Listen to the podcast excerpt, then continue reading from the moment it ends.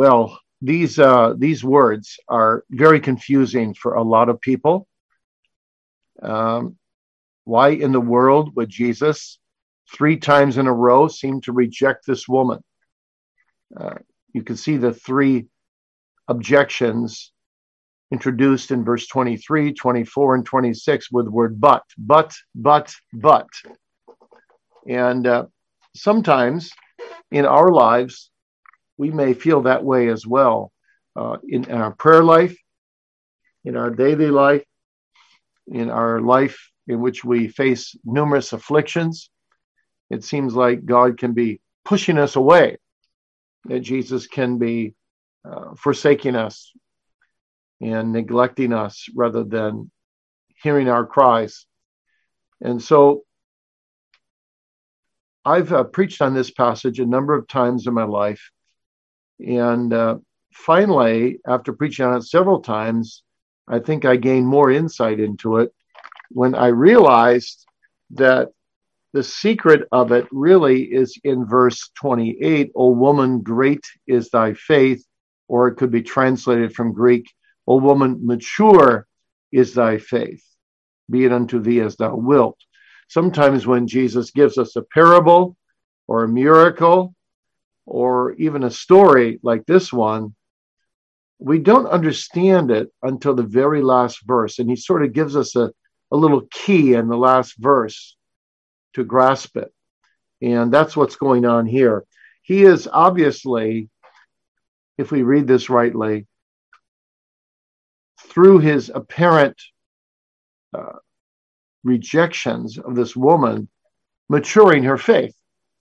And if you look at your own life, how seldom do we grow without afflictions? We grow much more in times of afflictions than we do in times of prosperity. We become much more conformed to the image of Christ, don't we, through afflictions than we do through pleasant experiences. And so the Lord has ways of of uh, training and molding and maturing us through affliction. Now, there are three rejections here. The first is uh, what I call his apparent silence. He doesn't answer a word. She comes and in God's providence, she meets Jesus on the borders of northern Israel. And that in itself is a wonder of grace. And she cries out, for her daughter. Her daughter is grievously vexed and with a devil. And we read, but he answered her not a word. I mean, it's amazing. But that's often how we feel when we pray, isn't it? We it seems like he doesn't hear. Nothing changes. And the silence of God, which we all face from time to time, is actually something God uses to mature us. It's like going through a deep, dark, long tunnel. And we come back out in the sunshine of God's grace, and our faith is the stronger because we've learned to trust Him in the darkness, not just in the light. Uh, Samuel Rutherford, the Scottish, famous Scottish divine, said, The silence of God is hell on earth to a believer. It's the bitterest ingredient he has to drink in his Christian cup of sorrow. So this is no small thing. David said, Be not silent to me, lest if thou be silent to me, I become like them that go down into the pit. So, so why would God be God be silent? Well, we don't know all the reasons, of course, but God's because God is God. But there's two reasons that are always true. One is he wants to get glory for himself. And he gets more glory, we read uh, in John 11, when he would raise a dead Lazarus than when he would heal a sick Lazarus. And that's why he abode two days still where he was and was silent when they sent a message to Jesus Come, Lazarus is dying. He's six miles away and he just stays where he is. He waits till he's dead.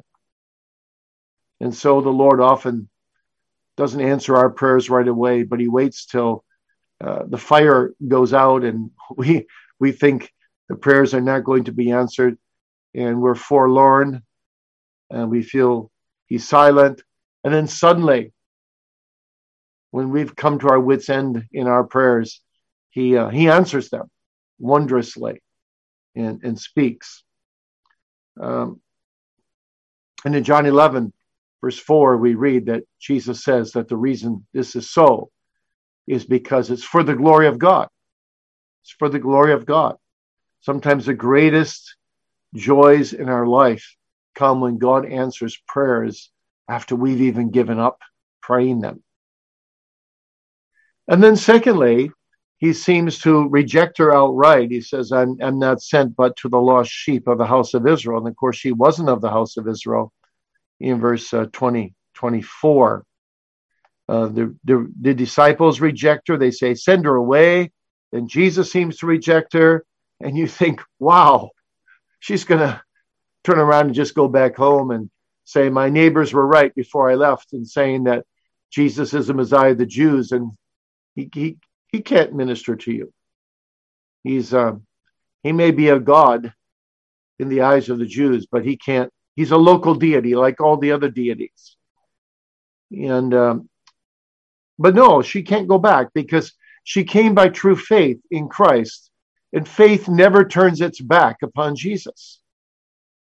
Faith has nothing to go back to in the house of self. She has only a daughter who's possessed with a demon. She must have Jesus.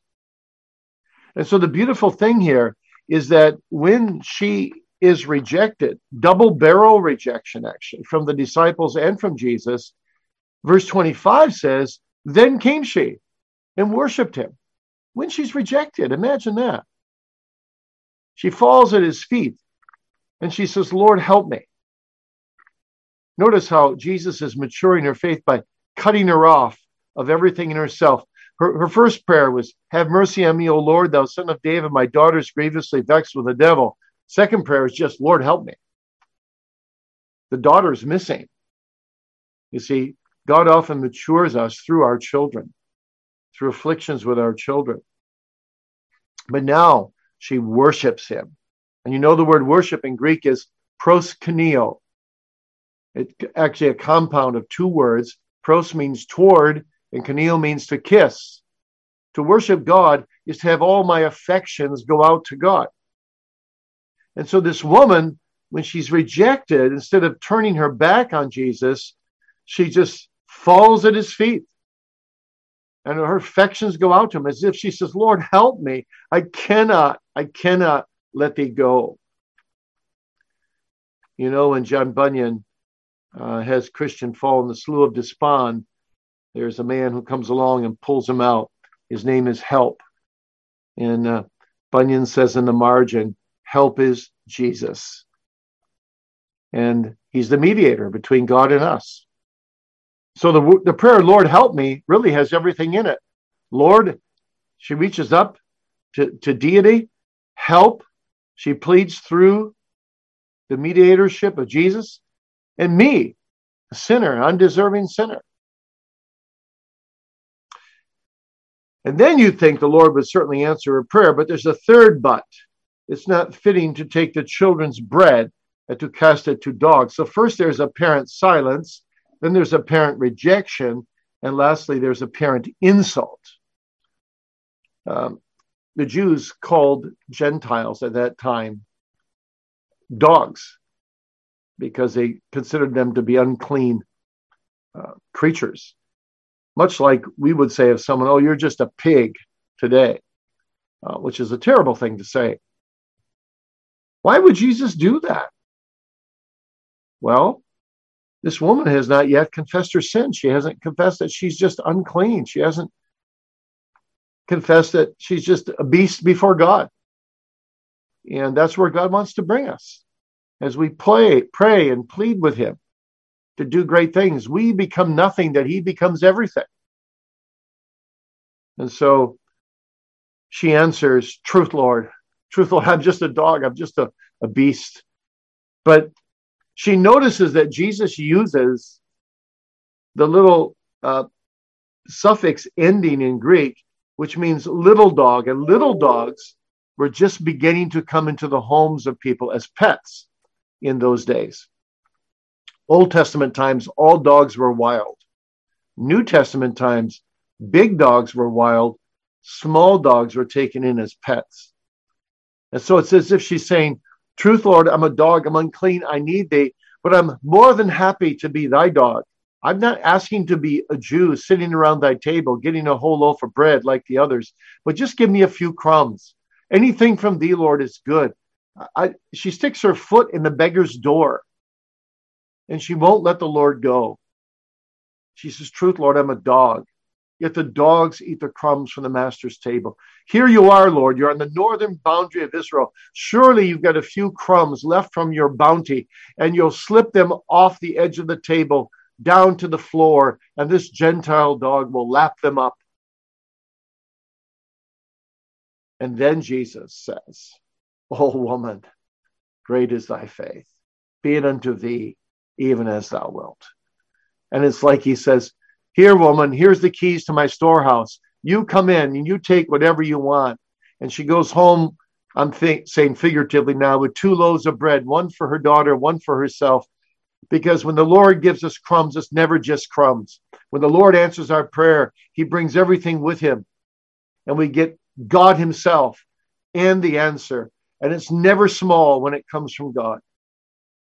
And she comes home and guess what? Her daughter is whole. And the word whole in Greek means complete, well rounded wholeness. She's whole spiritually, she's whole physically. And you can believe the first thing they talked about was Jesus and his goodness and his greatness. And what a wonderful prayer giving, prayer hearing, prayer answering Jehovah he truly is. So as we pray, Remember, God often doesn't answer prayers right away. He tests our faith. There seems to be an apparent silence sometimes, an apparent rejection sometimes, maybe even apparent insult. So we become what we are in ourselves before God, just poor, needy, hell worthy sinners pleading for mercy. And finally, you might say, well, but how did she then receive this answer to prayer if she was so unworthy? And my answer to that is this Jesus didn't receive apparent silence, he faced the real silence. My God, my God, why hast thou forsaken me? Deafening silence. Jesus didn't face apparent rejection, but real rejection he was rejected by heaven and earth and hell. And Jesus didn't face apparent insult, he faced real insult. They plucked off his beard, they spit in his face, they said, If you're the Christ, come down from the cross. They pressed thorns into his crown, they thrust a spear into his side. You see, Jesus faced the real things of suffering in order to turn the apparent sufferings of his people to their gain so that he could merit the reason why he will answer our cries. So be not faithless, but believing. He's just maturing your faith, just waiting to be gracious at the right time, the right answer to the poor petitioner who cries out for mercy.